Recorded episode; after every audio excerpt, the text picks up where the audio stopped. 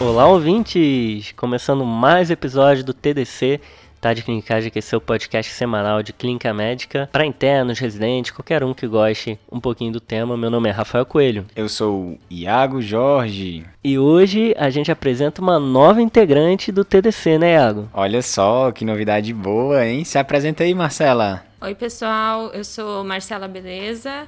Eu sou curitibana, conheci esse pessoal na residência de clínica médica e agora estou fazendo parte do TDC. Estou muito feliz por estar aqui. E é mais uma do time geriatria, hein, Agão?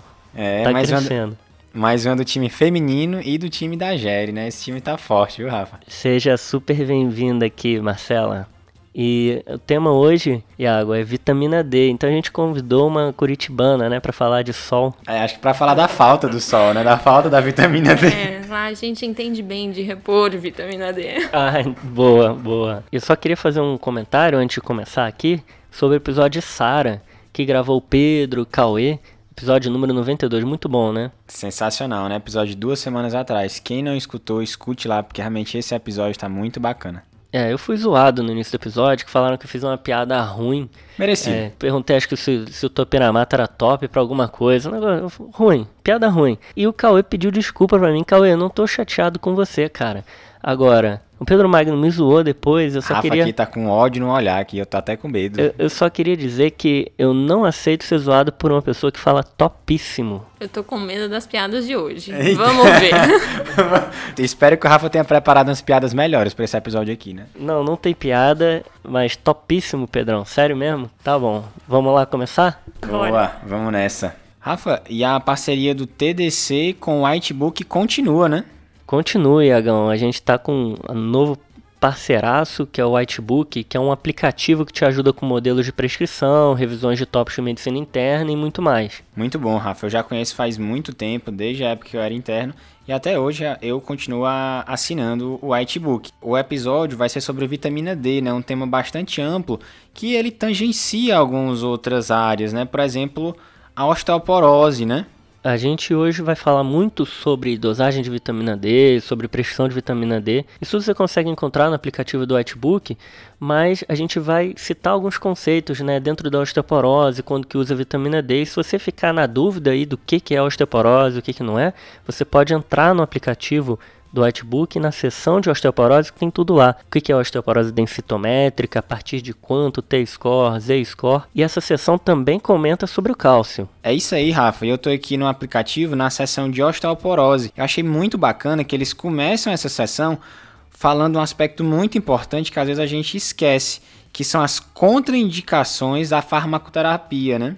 E é bom o aplicativo porque você consegue checar rapidinho ali a informação acessá-la da maneira mais conveniente possível. Não perde seu tempo, baixa o aplicativo, na descrição do episódio hoje já tem o um link para acessar e você consegue ver todas as vantagens do Whitebook. É isso aí, Rafa. Boa! Para começar falando sobre vitamina D, a gente precisa definir alguns conceitos, né, Marcela? Isso, porque vitamina D é aquela coisa que a gente estuda na faculdade fica um pouco confuso, porque tem a vitamina D que a gente consegue da dieta, a vitamina D que a gente converte na pele, no fígado, no rim e que daí vira biologicamente ativa. Então, só para relembrar, o que a gente consegue da nossa dieta é a vitamina D2, que é o ergocalciferol, e a vitamina D3, que é o colecalciferol. E depois a gente vai ter a vitamina D biologicamente ativa depois de todas as conversões. E aí, Iago, para que, que serve a vitamina D biologicamente ativa? A vitamina D biologicamente ativa, vamos colocar assim, é a 1,25 de hidroxivitamina D. Apelido carinhoso. Calcitriol. É ele mesmo. As principais a, a, funções da vitamina D, ela aumenta a absorção intestinal de cálcio e fosfato e também aumenta a reabsorção óssea. A vitamina D que tem uma fantasia muito grande em torno dela, né? Porque tem gente que fala que todas as células nucleadas do corpo têm receptor para a vitamina D, então potencialmente ela conseguiria influenciar vários sistemas do nosso organismo, desse sistema imune, cardiovascular, mas em termos de evidência, acho que a gente já pode começar com um conceito aqui importante. Vitamina D é importante pro osso. Então, rapidamente passando pelo caminho da vitamina D, qual é a vitamina D que a gente come, Marcela? Certo. Então a gente pode ingerir vitamina D2, o ergocalciferol, e vitamina D3, o colecalciferol. É interessante ver também que o colecalciferol, a vitamina D3, também é aquela vitamina que é formada a partir da ativação da vitamina D pelo raio ultravioleta, pelo UVB na pele. Maravilha. Então a gente consegue vitamina D pela alimentação, mas são poucos alimentos que têm essa vitamina. Alguns peixes, algum fígado, mas a gente normalmente tem a tendência a ter muito abaixo do que a gente precisa na ingesta. Então, como que a gente chega na meta no indivíduo saudável pela conversão na pele? Isso, exatamente. E aí, ela é convertida na pele em qual vitamina mesmo? No colecalciferol, na vitamina D3. E para se tornar ativa, passa por onde? Depois, para ser biologicamente ativa, para virar o calcitriol, passa pelo fígado primeiro e depois pelo rim. Então, na dieta a gente recebe D3 e D2, que é colecalciferol D3, ergocalciferol D2. Na pele a gente consegue o colecalciferol que é a D3. Aí vai passar pelo fígado e vai virar calcidiol, a 25 hidroxivitamina D, que é uma vitamina D que tem duas a três semanas aí de meia vida e passa pelo rim para virar 1,25 de hidroxivitamina D, que é o calcitriol, que é a que vai agir nas células. Pessoal, se a gente absorve vitamina D pela luz solar, então quer dizer que meus pais lá em Fortaleza, meio-dia, eles ficam intoxicados nessa hora pela vitamina D? Como é que é isso, hein? Não, Iagão, não dá para intoxicar com sol. Rapaz, lá o sol é quente, viu, meu amigo?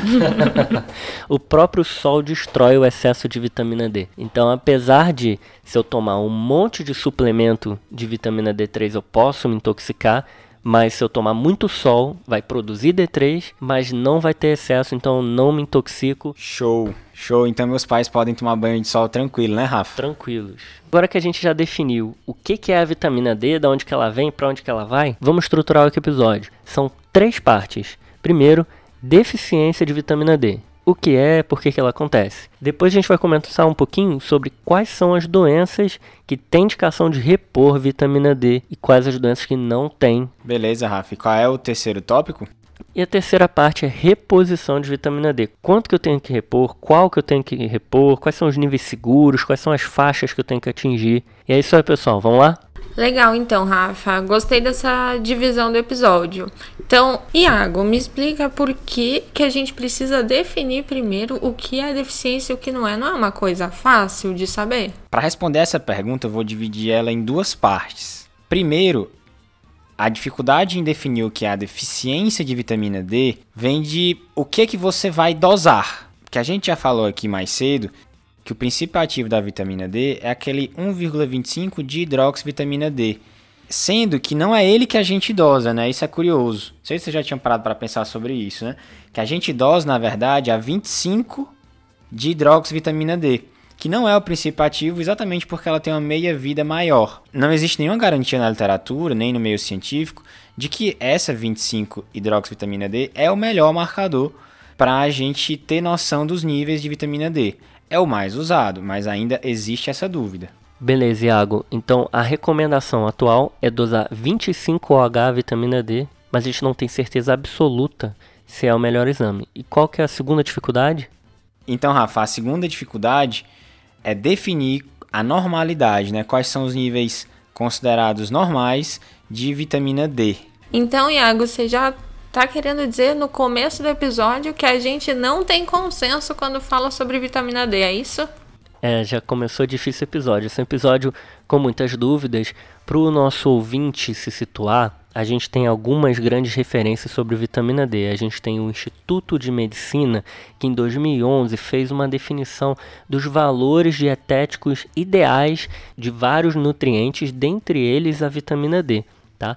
Mas a gente tem sociedade de reumatologia, de endócrino e de geriatria que entram na discussão além das próprias sociedades de osteoporose. Então a gente tem valores divergentes na literatura de vários conceitos. Nesse documento do Instituto de Medicina que eles definem as bases nutricionais mínimas, eles falam sobre uma faixa adequada de dosagem de vitamina D que você estaria em níveis suficientes. E todas essas outras refer referências que eu comentei também falam de outra faixa, né, Iago? Como é que é isso? Primeiro eu queria falar da unidade que é mais usada aqui no Brasil, que a gente tem que ficar atento, porque às vezes é, na literatura internacional eles usam outras unidades. A que a gente mais costuma ver aqui no Brasil é a unidade nanograma por ml. Isso vem no exame de sangue. Eu Isso. pedi 25OH, vitamina D vai vir em nanograma por ml. E o, o que o Instituto de Medicina definiu como normalidade é acima de 20 nanogramas por ml de vitamina D, né, da 25 hidroxivitamina D. Ótimo. E tem algum outro valor de normalidade, já que você especificou o Instituto de Medicina, Iago? Isso, por exemplo, a Sociedade de Endocrinologia e a Sociedade de Osteoporose, elas consideram os valores normais acima de 30 nanogramas por ml. Então já existe essa divergência. Essa discussão vai muito longe, né, gente? Porque eu acho que vai nos conceitos do que é normalidade ou não. A maior parte desses dados vem de estudos observacionais, então não necessariamente a gente vai ter uma mudança de impacto se mudar o paciente de uma faixa para outra com a reposição. Não, é não, Iago? É isso aí, Rafa. Então, assim, a gente tem que ter em mente que o nosso objetivo não é corrigir um valor, é promover saúde e reduzir desfechos né, negativos. E é importante o ouvinte ter em mente que aqui a gente está na área de grande incerteza, né? Então, assim, será que a gente corrigindo esses valores, a gente vai realmente promover saúde? Em quais pessoas, né? É isso que a gente também vai tentar responder e conversar um pouco hoje nesse episódio. Acho, pessoal, que a gente está falando aqui é que os estudos observacionais mostram que pacientes com vitamina D muito baixa têm desfechos ruins morrem até mais do que a população com a vitamina D mais alta, a mortalidade é maior, dentre vários outros desfechos. E essa vitamina D que é muito baixa é aquela ali abaixo de 10, abaixo de 12, dependendo da referência. Depois existe uma faixa que a partir de um determinado valor, a gente não tem tanta certeza mais se faz diferença em relação ao resto da população. Então ali entre 12 a 20 ou 12 a 30 é uma faixa de incerteza é, essas são algumas controvérsias que existem na literatura, mas eu acho que a informação mais importante aqui é: se vier 10, 11, 12 ou menos, esse paciente está com vitamina D muito baixa e esse paciente está sob risco de desfechos piores. Apesar da gente não ter aquela certeza ali da causalidade, pode ser só um marcador de boa saúde a vitamina D, porque o cara faz atividade física no sol. Beleza, pessoal? Tá certo. Então, como é que a gente vai pensar em relação ao rastreio da vitamina D? Vale a pena ou não vale? Muito bom, Marcela. Para responder exatamente essa pergunta, o USPSTF, uma organização norte-americana, publicou um artigo no JAMA em abril desse ano. Eles fizeram revisão sistemática exatamente para responder essa pergunta. E eles não encontraram nenhum estudo que avaliou benefícios e malefícios do rastreio da deficiência de vitamina D na população em geral. Mas em populações de maior risco, o que, que a gente pode falar sobre isso? Bom, daí a gente tem que definir então quais são as populações de maior risco. E como a gente já viu que vitamina D é uma coisa complexa, passa por várias vias de ativação, acho que a gente vai ter aí diversos fatores de risco para essa vitamina está deficiente. Vamos tentar lembrar do caminho ali da vitamina D. Tem três checkpoints ali que pode dar ruim. Primeiro, eu não tenho vitamina D para converter em nada. Ou seja, tá faltando na dieta, ou eu não tô tomando sol, ou eu tô até comendo na dieta, mas eu tô perdendo pelo trato gastrointestinal. E aí vou lembrar de doenças de má absorção. Lembra que a vitamina D é do grupo ADEC, aquele, como é que é, mnemônico de vestibular para tentar lembrar das lipossolúveis. Qualquer doença que tiver esteatorreia, perda de gordura nas fezes, vai perder vitamina D junto. Segundo checkpoint é ali o fígado. Se a vitamina D não for convertida no fígado, é porque o fígado tem alguma doença e aí no final das contas não vai virar na sua forma ativa. E o terceiro checkpoint é o rim. Paciente com doença renal crônica tem dificuldade de conversão da vitamina D. Faltou algum fator de risco ali para comentar? Boa, Rafa. Acho que uma coisa que é interessante a gente marcar também é em relação à má absorção em pacientes que foram gastrectomizados, submetidos à cirurgia bariátrica e também que usam alguma medicação que pode interferir nessa absorção. Aí entra o Orlistat, que a gente vê um pouquinho menos, e entra também a colestiramina. E além desses remédios que a Marcela comentou, Iagão, Tem algum outro que entra nesse adendo aí de remédios que dão deficiência de vitamina D? Tem sim, Rafa. Alguns remédios eles estão associados a um aumento do catabolismo da 25 hidroxivitamina D e da 1,25 também, que são principalmente os anticonvulsivantes, corticoides e drogas usadas no tratamento do HIV. Show. Então, passando a limpo, deficiência de vitamina D depende da referência, mas abaixo de 20 ou abaixo de 12. A gente não vai rastrear na população geral, mas vai considerar rastrear nessas populações de maior risco que eu comentei. Tem também a população dos idosos institucionalizados, que entra ali nos pacientes que não tomam muito sol e que tem dificuldade de conversão na pele da vitamina D pela idade. E aí, Agão, tratamento de deficiência de vitamina D. Vale a pena tratar ou não? O que, que você viu? E esse mesmo estudo, publicado pela USPSTF, concluiu que entre adultos assintomáticos, dentre a população em geral com níveis baixos de vitamina D, que o tratamento não teve efeito na mortalidade nem em nenhum outro desfecho. Só houve duas condições que houve dúvida, a evidência é inconclusiva. As duas condições são prevenção a infecções e a funcionalidade física, vamos colocar assim. Beleza, então para resumir o que o USPSTF recomenda de tratamento é que não tem benefício a gente repor vitamina D pensando em diminuir mortalidade ou outros desfechos, isso bem estabelecido, e inconclusivo em relação a infecções e melhora de funcionalidade.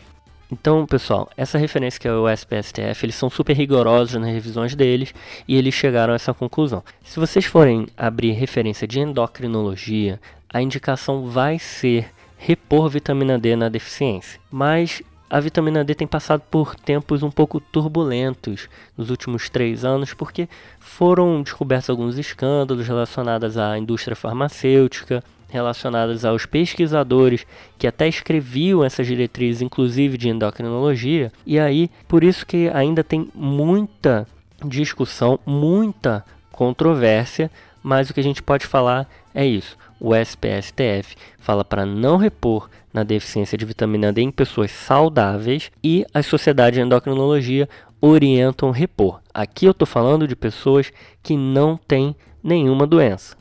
Tá ótimo, Rafa. Então a gente falou muito sobre a população que não tem doença. Mas em quais doenças que a gente se preocupa e que tem que repor vitamina D? A gente tem que lembrar que vitamina D tem benefício para as doenças ósseas, tá? Então, o carro-chefe aqui é osteoporose. Na osteoporose, eu vou repor vitamina D. Existem algumas outras que eu vou comentar daqui a pouquinho que a gente tem que dosar a vitamina D e se tiver baixa a gente repõe. E existem outras situações que ainda não está conclusivo se tem que repor ou não.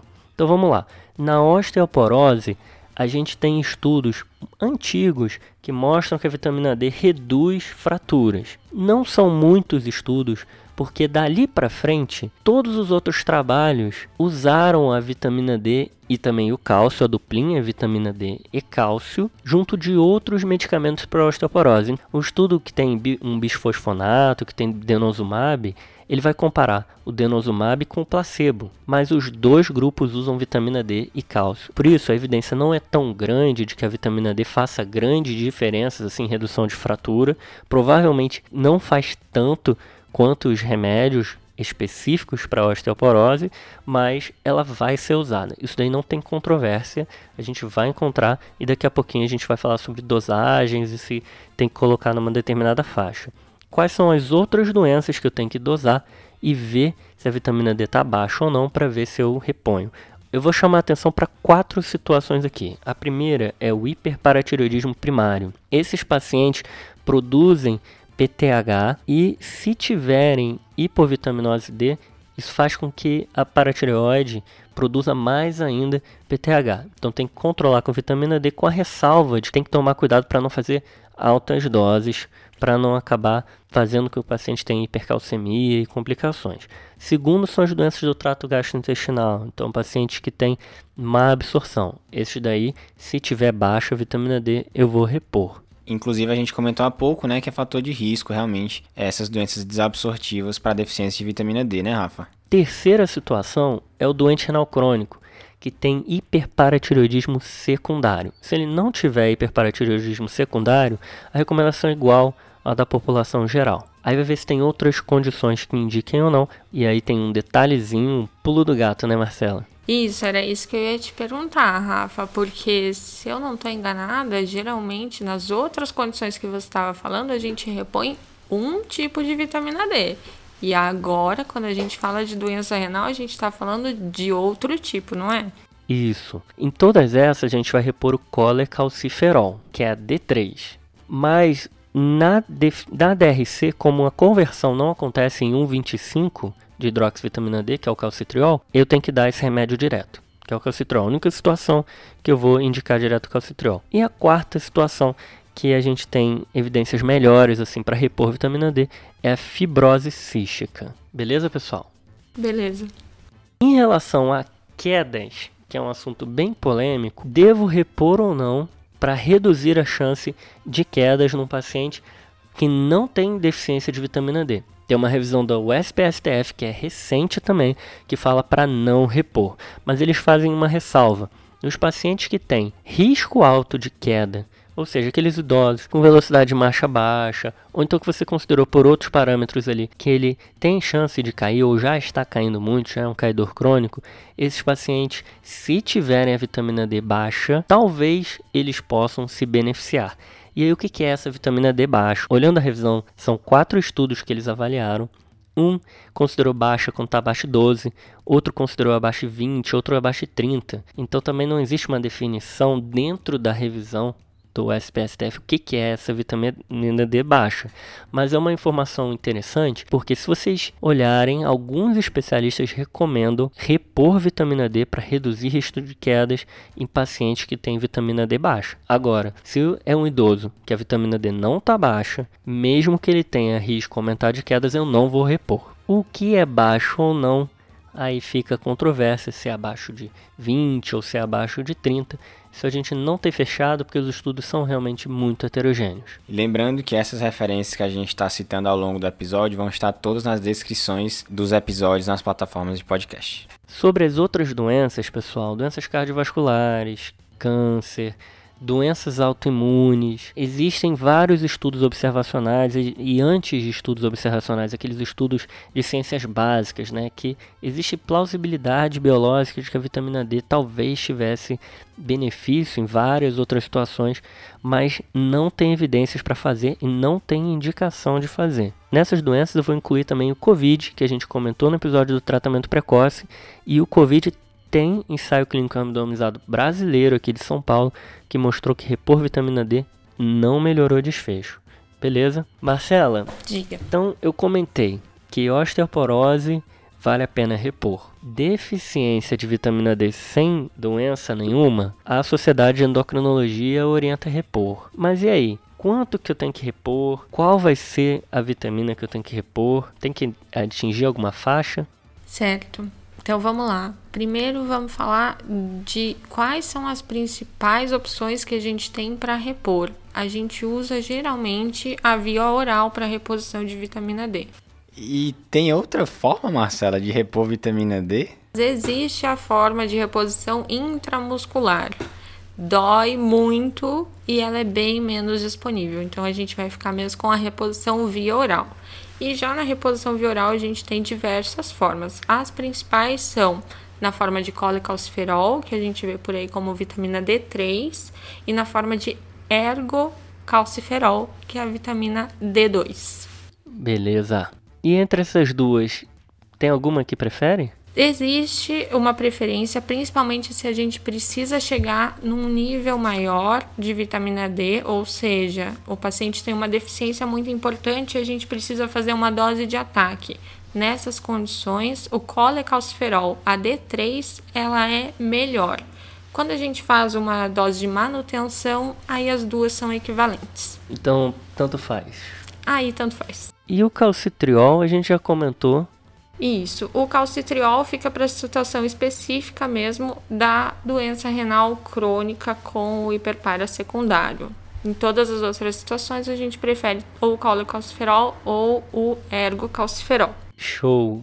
E tem alguma dose que eu tenho que fazer? Então, de novo, Rafa, se a gente está lidando com um paciente com uma deficiência de vitamina D muito importante, os níveis estão abaixo de 12, por exemplo, aí os estudos recomendam uma dose de ataque. Como eu já falei com o colecalciferol, numa dose de 50 mil unidades por semana, e a recomendação é que a gente mantenha isso por 8 semanas. E daí faça uma nova dosagem. Existem algumas referências que comentam guiar por dosagem. E aí, qual que seria a faixa que a gente tem que atingir? Isso. Como a gente está falando principalmente de doença osteomuscular, na osteoporose a gente recomenda que o paciente fique com níveis pelo menos acima de 30, algumas referências falando 30 a 40, outros 30 a 50.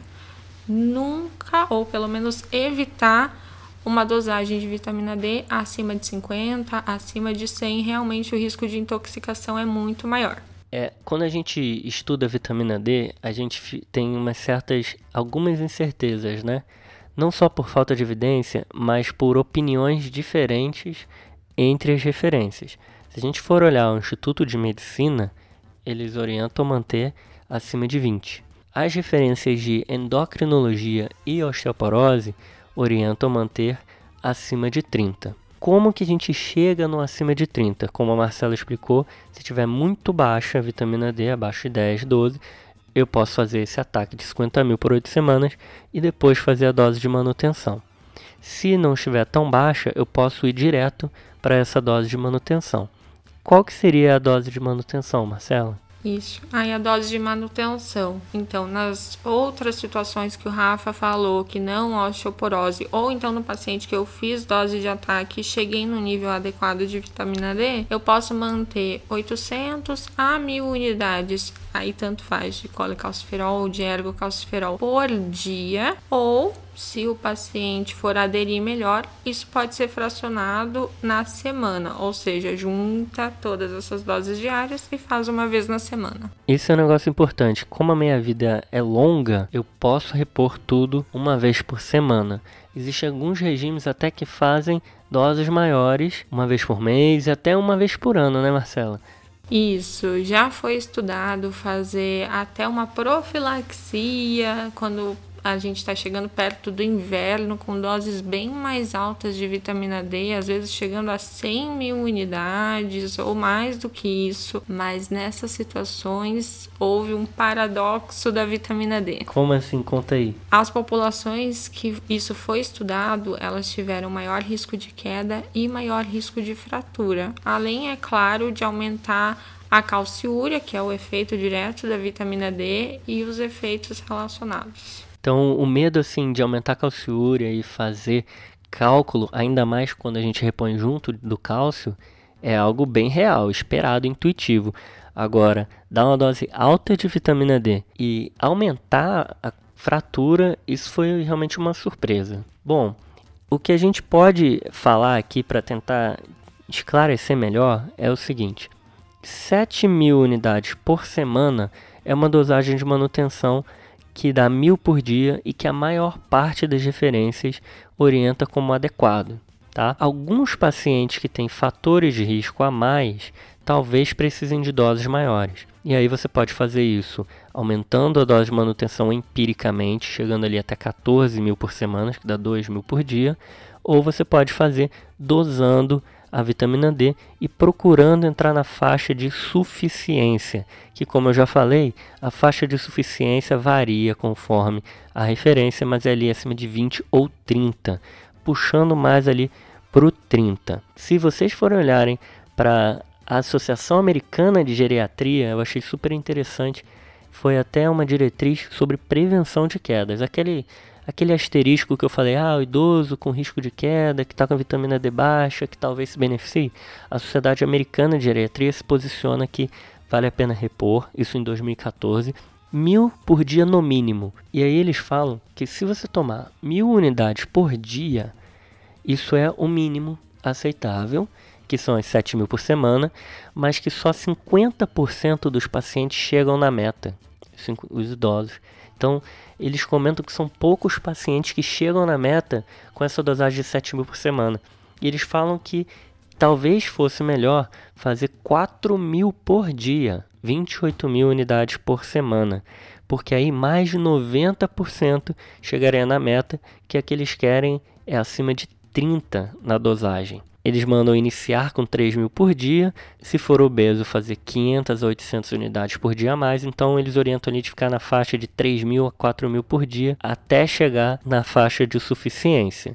Achei interessante essa recomendação, que foge um pouquinho assim do que as outras falam e é, talvez até um pouco exagerada, né? Na dose bem alta por semana que eles orientam. Isso tudo para prevenir queda, então, Rafa, é isso? Isso, eles falam no idoso para prevenção de queda. Lembrando que na osteoporose é aquela dose de 7 mil a 14 mil unidades por semana. Na osteoporose, então, guiado por meta, por dosagem de vitamina D. Isso, quase todas as referências orientam guiar por meta. Como você falou, os níveis seguros aí de vitamina D Marcela, você falou que a dosagem acima de 100 está em níveis preocupantes, né? De intoxicar. Mas se a gente for converter isso para dosagem diária, os níveis seguros, segundo o Instituto de Medicina, e que também é o que se baseia a Associação de Geriatria, é 4 mil unidades por dia. Então, essa dosagem que eles orientam nesse contexto que eu expliquei é até a dosagem máxima que pode ser feita como manutenção. Isso aí é a longo prazo, diferente daquele cenário que eu estou fazendo um ataque, porque eu sei que a vitamina D do paciente está muito baixa. Isso, Rafa, exatamente. Show, galera. Vencemos a vitamina D? Ou ela nos venceu? Ela nos venceu, com certeza. Vamos fazer então um resumo? Aquele resumo da anotação, da, da cola do episódio do TDC. Quem dormiu o episódio inteiro. É só ouvir agora. agora. Vitamina D, a gente tem a vitamina D2 e a vitamina D3, que é ergocalciferol AD2, colecalciferol AD3. Essas a gente consegue na dieta e são as vitaminas que a gente repõe. A vitamina D3 eu também consigo por conversão no sol, tomando sol. Essa vitamina D vai passar pelo fígado e vai virar a 25-hidroxivitamina D, que é a vitamina D com a meia-vida maior, que é a que a gente dosa para ver as faixas da vitamina D, para ver se está tudo ok, se está baixo, se está alto demais. E finalmente passa pelo rim e vira o calcitriol, que é a 1,25-hidroxivitamina D, que tem uma meia-vida curta, que é a que age. Deficiência de vitamina D é o que mesmo, Iago? A deficiência de vitamina D, como a gente falou, varia um pouco entre as instituições, mas principalmente abaixo de 12, que é o corte do Instituto de Medicina, é o que a gente usa como corte para deficiência de vitamina D. Boa. Alguma sociedade endócrina abaixo de 20. Rastrear em pessoas saudáveis da população em geral não tem recomendação na literatura, né? Beleza. E em populações com fatores de risco, Marcela? Aí dá para ponderar porque poderia ter benefício de prevenção de desfecho. Essas populações seriam populações com dieta baixa em, em, vitamina D, que não tomam muito sol, lembrar dos idosos institucionalizados, que têm doenças do trato gastrointestinal e absorvem mal vitamina D, ou que usam medicações que diminuem a absorção de vitamina D, além dos pacientes com doença no fígado, insuficiência hepática e doença, e nos pacientes com doença renal, que eu vou avaliar se tem hiperparatireoidismo secundário ou não. E aí, Rafa, quais são as doenças que vale a pena repor? Osteoporose é uma doença que com certeza é consenso repor, Beleza. Existem outras que eu vou avaliar: hiperpara primário, doença de trato gastrointestinal, doença renal crônica. Tá bem. E lembrar da polêmica das quedas, pacientes com baixa capacidade física, que existem em estudos, mas não existe um consenso se tem que repor ou não. Mas se alguém for se beneficiar disso, é os que têm vitamina D baixa e risco de queda. Quem tem vitamina D normal, mesmo com risco de queda, não tem indicação de repor. Fechou. E na reposição, Marcela, quais são as opções que a gente tem para repor? Certo. Então, lembrando do colecalciferol, da vitamina D3 e do ergocalciferol. Beleza. E no paciente renal crônico? Aí entra o calcitriol. Tem alguma dosagem que a gente tem que fazer? A gente sempre vai tentar guiar o nosso tratamento pela dosagem e a gente pode fazer doses de ataque se o paciente tiver uma deficiência muito importante e daí só entra a vitamina D3, o colecalciferol. Beleza. Fechou, pessoal? Fechou. Fechou. Rafa, é, para finalizar, eu só queria fazer um, um, disclaimer, vamos dizer assim, é que os estudos, eles são muito heterogêneos, sabe? Assim, tudo isso que a gente falou aqui, o que é baseado em literatura, de certa forma, é baseado em literatura pouco frágil. A gente tem que ter consciência quando a gente conversa sobre alguns aspectos de deficiência de vitamina D, a gente está num terreno de grande incerteza. É, se você acha que Covid é polêmico, começa a estudar a fundo a vitamina D para você ver. Muitos estudos que são de ciências básicas, com muita plausibilidade biológica, com potencial enorme, te enche os olhos e quando você vai ver as evidências, não tem nada que seja muito bom. Bora pros salves, Marcela, já que você trouxe uma bandeja aqui de pastéis de Belém, vai lá, você acabou de comprar o seu salve. comprei, comprei meu lugar neste podcast. pra quem você quer mandar seu salve? Então, meu salve é pra minha irmã, Isabela Beleza. Ela que tá tomando um sol em Roma agora, onde eu queria estar. Muito chique demais essa beleza, hein? E o seu salve, Iagão? Meu salve vai pro Pedro Costa. Ele tá no terceiro período da medicina da Universidade de Pernambuco, campus Santo Amaro. E ele disse que conheceu o TDC pelos amigos dele do internato, né? Ele disse que gosta do conteúdo, mas que é só a, a isca, né? Que depois ele vai estudar e se aprofundar nos assuntos. Achei muito bom, viu? Boa, é exatamente isso que a gente quer, estimular e lembrar que aprender medicina pode ser prazeroso, né, Pode ser divertido. É isso aí. Valeu, Pedro. Um grande abraço. O meu, o meu salve vai em grupo. Pode isso? Pode. Vai pro Bruno Miranda, pra Ana Paula, Carol, Henrico, Wilson e Kim, que são da Beneficência. Faustão. são da Beneficência Portuguesa. Tava vendo paciente e eles me encontraram e contaram que todo mundo lá ouve a gente, os 12 residentes. Obrigado, galera. Do que foi que eles chamaram, Rafa? Eu adorei, fui chamado de subcelebridade, cara. Mas bota sub nisso, né? Bota sub nisso. Mas é legal, às vezes a gente é reconhecido pela voz, né? Ver que o pessoal tá curtindo o nosso trabalho aqui. A gente fica muito feliz, pessoal. Muito obrigado. E sigam a gente nas redes sociais, no Twitter, no Instagram, no YouTube e mandem feedback pra gente. Ah, isso aqui eu não gostei, isso aqui eu gostei, isso ficou legal, isso ficou horrível. É importante a gente ter ideia do que, que vocês estão pensando do que a gente está fazendo aqui. Fechou? Fechou. Fechou. Temos resposta do desafio? Pessoal, então o desafio da semana passada era uma mãe e filha com meningite por um bacilo gram negativo que tinha um dragão de comodo em casa. A resposta do desafio era meningite por salmonela. Então, qual é a ideia? Infecções por salmonela estão associadas a contato com répteis, né? Então, tartaruga, lagarto, etc. E às vezes até tem relatos de surtos de infecção por salmonela em pacientes que têm contato com, com animais, com, com répteis. Então, isso aconteceu lá no, em Los Angeles com um colega meu. E quem acertou essa resposta foi a Ana Luísa Chiaretti. Ela faz medicina na UFBA e ela mandou pra gente: será que é meningite por salmonela? Então é exatamente. Parabéns, Ana Luísa.